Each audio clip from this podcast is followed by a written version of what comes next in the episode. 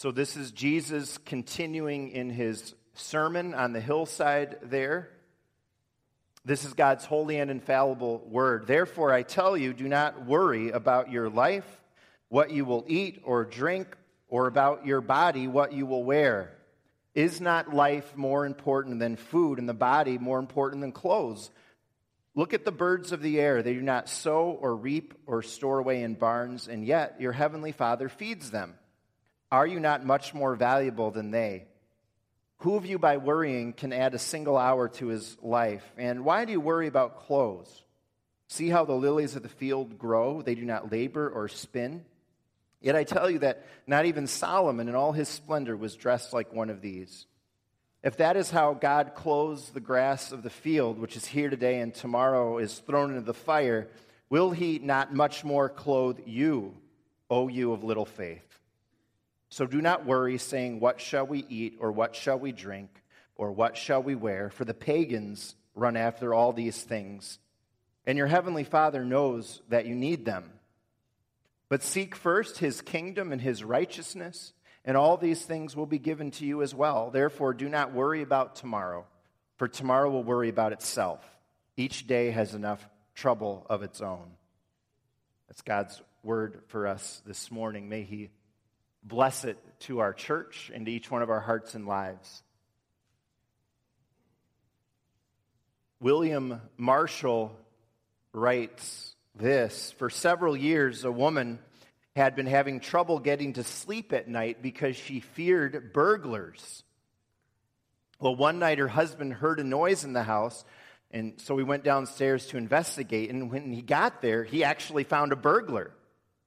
Good evening, said the man of the house. I'm pleased to see you. Come upstairs and meet my wife. She's been waiting 10 years to meet you. Of course, it's not just wives who stay awake at night worried about intruders. There are a whole lot of concerns that can keep any one of us awake at night with worry, and they can distract us during the day too. We're going to talk this week, next, about how to get freedom from worry. And, and I, I just got to say, as, as, a, as a, a preface here, I need a sermon on this topic as much as anybody today because I have tendencies to worry. It's ironic, of course, that the worrier got diagnosed with a brain tumor five years ago. I don't always understand God's ways or sense of humor, if you want to call it that even though the tumor has been removed, now I have one other major thing that I could choose to waste my time worrying about. Or I could choose to trust my God even more and put my life even more in His hands. I'm really happy to say that in recent years I've made progress. I worry less, but I'm not here to, to share all the ins and outs of how I'm doing there. But I am really convinced that all of us, can make progress on this worry stuff by God's grace. So we're going to dive into what Jesus says. Three ways this morning to gain freedom from worry. First of all, respect its power. Respect worry's power. If you're a worrier, this hardly needs to be said. It's, of course, because of the power of worry and that it can have in our lives that Jesus teaches us what he does. And it's because it can be such a struggle for people that these are some of the, the best known verses in all the Bible. Jesus says here, don't worry, not just once, but again and again. Do not worry. Why do you worry? So do not worry. Therefore, do not worry. He just keeps hitting it because it's so hard for us. It's such a common problem, even though we know we shouldn't do it. We know it's totally useless. We know it's foolish. Like Chuck Swindoll once said, worry pulls tomorrow's cloud over today's sunshine. And yet, we still do it. It's still got this power over us. Our verses begin with a therefore, which means they link up to the previous verses which if you're here week by week, you know what those are. There's a connection, in other words. Earlier in chapter 6, we were there a couple weeks ago, Jesus had talked about our personal spiritual life, especially when he preached about giving and praying and fasting. Then he started, this is verse 19, we were there last week, talking more from going from our personal life to more about how we relate to the world and the things of this world. And he called us to store up treasures in heaven instead of treasures on earth. And it turns out, and I think we all know this, Satan and sin can be very sneaky. We learn in our verses that even if we are freed in our lives from laying up treasures on earth, it's still possible to think about these things on earth and to get anxious about them and, and dwell on them. One, one pastor wonders whether verses 19 through 24, again, we were there last week, are especially geared for wealthier people, which, if we have a proper worldwide perspective, we're all that in a sense because we've got lots of stuff. We've got too much stuff, and our stuff can pull us down and, and suck us in so that our lives become about storing up treasures on earth. And, and so, people who have a lot of things, especially this passage, that need to be warned about the danger of storing up these treasures on earth. And then he says, maybe our verses, starting at 25, are more for people who are poor, or at least those of us who are more just getting by, making ends meet. If you don't have an overabundance of stuff, your main danger in life probably isn't laying up treasures on earth. You don't have enough to do that. But yet, you can still be burdened by worldly matters by getting anxious and worried about them. But I don't think this is a rich versus poor thing. Anybody, include someone who's very well off, can be worried. Very few of us have ever had to worry about where our next meal would come from, and yet worry still overpowers us.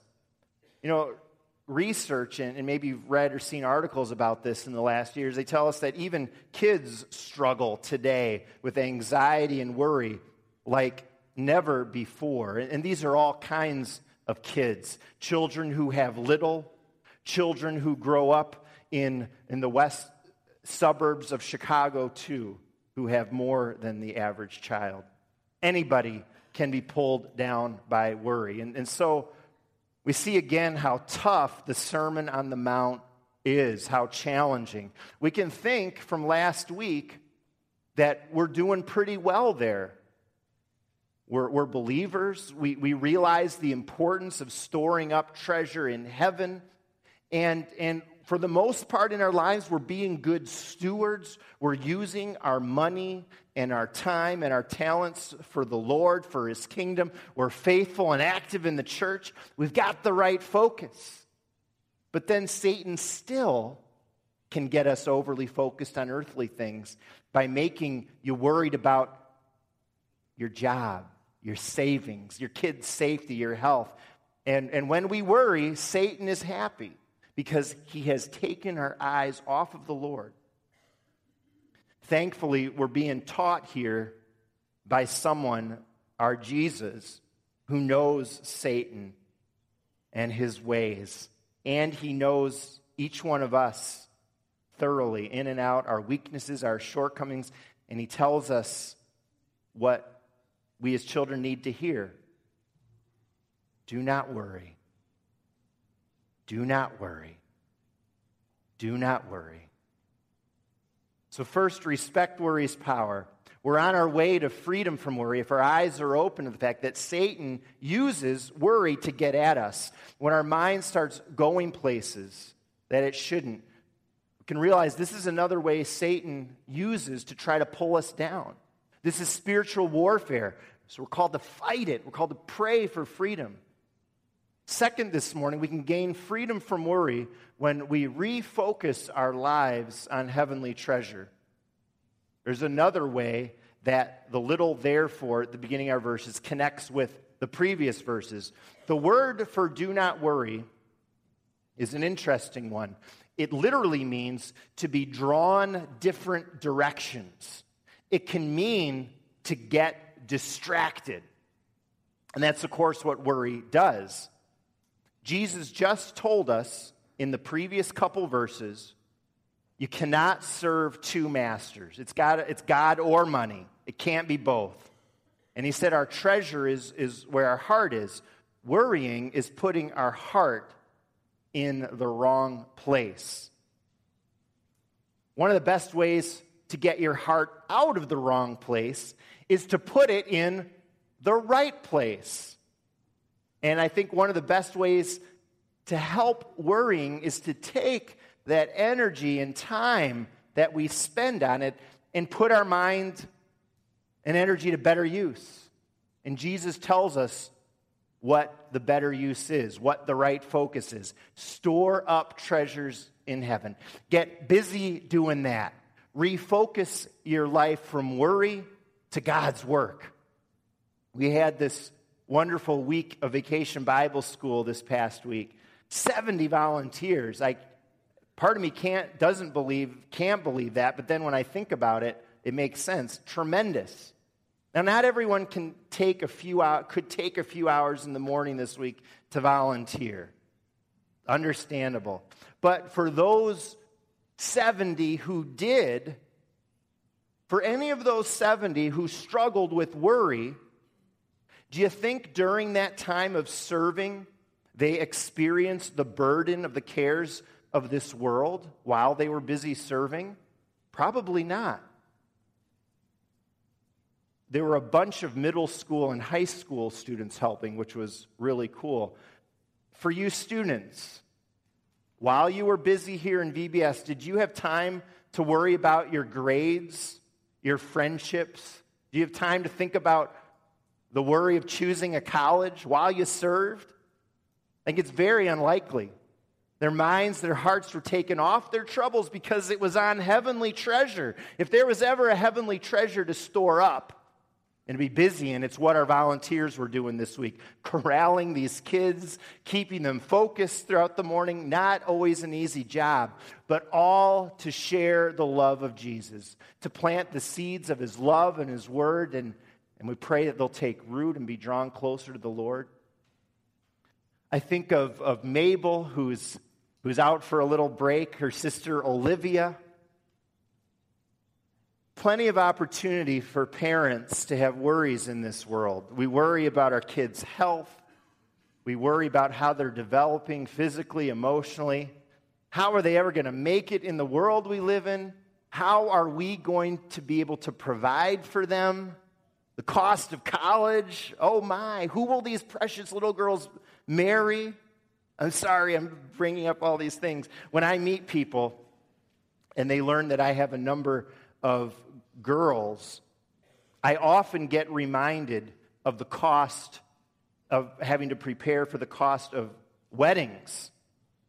And it's like, hmm, thanks, buddy. Thanks for mentioning that. I, I never thought of that. It never crossed my mind, you know, as if I didn't have enough to worry about having kids.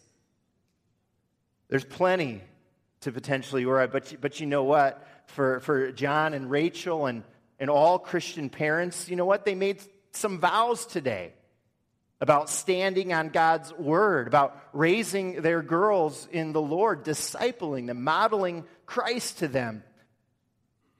If they're busy doing that, there won't be as much time left to worry, will there be? As this family is engaged and active in the life of the church, as they spend time in God's word and prayer together as a family, as they look to be involved in other people's lives rather than only focusing on their own family and help their kids see life is not all about them and their needs.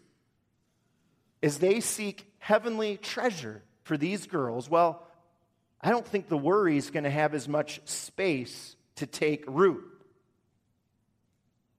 Jesus talks about serving two masters, calling us to serve God alone and then he says, therefore, do not worry. Certainly, when we're busy serving the Lord and, and his kingdom, our hearts won't have as much opportunity to get troubled and weighed down with concerns and cares. We all know that if we stay busy, we're less likely to get in trouble. Well, I think if we get busy in the right things, we'll also be less likely to be troubled. Don't you think? Related to this, do not worry doesn't mean do not work. The bird illustration um, is making a particular point, one particular point. We're going to get into that next week, the Lord willing. But the point is not for us that we are to be like a bird hanging out on tree branches and will be guaranteed food whenever we're hungry. No, it's not how it works with people. God created people to work. In the culture of Jesus' time, a lot of people were involved in, in sowing seed, harvesting, storing in barns, and then it got to the table getting food works the same way today. It's just most of us are very far removed from that process. And uh, how we get food, there are complex social, economic, market processes. We have a place in that. We work, we earn money. And the Bible says in 1 Thessalonians that if a man doesn't work, he shouldn't eat. Obviously, there are those who can't work through age, through disability, whatever, and a just society makes provision for helping those in need according to God's word. But the norm is that we work. God has chosen that as a means, the way that we get our food and drink and clothes. Don't worry, doesn't contradict other clear teaching of Scripture that calls us to work. Doesn't mean we're passive in life. It doesn't mean we don't think ahead and plan. You think of, of Joseph in Egypt and how they planned for those seven lean years that were to come. God expects us to act wisely with the information we're given. He doesn't expect us to perch on a tree like a bird, waiting and passive through life. And then if you think about it, even birds stay pretty busy. We had a, a bird planting a, uh, a nest in one of our, we had our windows open for a couple days because before the heat, it was, uh, it was cooler. And in a matter of hours, a lot of that nest was, uh, was built. They stay very busy, they search for food. So, God's word calls us to be faithful, living, and working day by day with our eyes on the prize. And the prize is, of course, Jesus. It's God's kingdom, it's God's mission in this world, through the church especially. And in doing that, with that focus, worry will be less likely, I think. Finally, this morning, we see that God gives a number of reasons not to worry. And we're going to just get started in here and then keep going next week. There's a song that was out when I was a kid by Dire Straits called Why Worry. I don't know how many of you know it's a good song. And it calls us not to worry. It goes, Why worry? There's always sunshine after rain. These things have always been the same. So why worry now? I love that song. That's why I can just sing it. It's a really nice tune. But you know what? It doesn't give any substantive reasons not to worry when it comes down to it. The song is kind of like a little pat on the back. Don't worry, it will be okay, which is nice, but does that really help you? Jesus says, Do not worry, and it's more and deeper than a little ditty. It's more than a pat on the back. It's more than Jesus saying, keep on keeping on.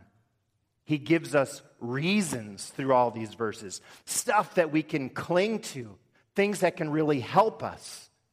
The first of these is more a big general point, and then next week the plan is to get into the details. So, the first point, which is our third point today, recognize God gave you the gift of life, and then so you can trust that He'll work out the details of what it takes to sustain you day by day. Recognize God's gift of life, the details will follow. Do not worry about your life, what you will eat or drink, or about your body, what you will wear. Is not life more important than food, and the body more important than clothes? In other words, this life that you and I worry about. Where did that life come from in the first place? Well, Jesus' followers know the answer to where life comes from. Life is a gift of God. You who worry about the details of your life, if God gave you the greater gift, your life itself, do you think He's suddenly going to stop doing whatever it takes to sustain your life and allow that life to continue? Well, of course, that could never happen. He who gives us life will see to it that our life is kept going. It's really a type of logical argument where if the greater thing is true, the lesser thing must be true. It's like Romans 8:32. He that spared not his own son, shall he not also always freely give us all things? If God sent Jesus to the cross, if he did that greatest of all things for our salvation, we can be assured that he'll work out all the little details of our salvation in our hearts and our lives day by day. Is not life more important than food? Yes, it is. So if we're so important to God that He gave us life, He'll supply us what we need to live as well. Is not, and the same thing with our bodies, is not the body more important than clothes? Yes, it is. So we can trust that because He gave us the greater gift, He will give us the lesser ones to sustain us and to keep the greater one going. It, it, it's a reminder of where we look in life. We look to our God. Science is incredible, but it can't explain the greatest thing of all life. It, it can't create life. Science can't account for life. Life is only from God, and that's why we talk about the sanctity of life as believers. We didn't randomly spring forth from the muck and now we just hope to survive. People who believe that, that life came by chance, now those folks, they got reasons to worry. But God is the author of life. And that's more than a general big statement. Children of God, He's the author of your life. And God has a plan, and He's got a purpose for your life.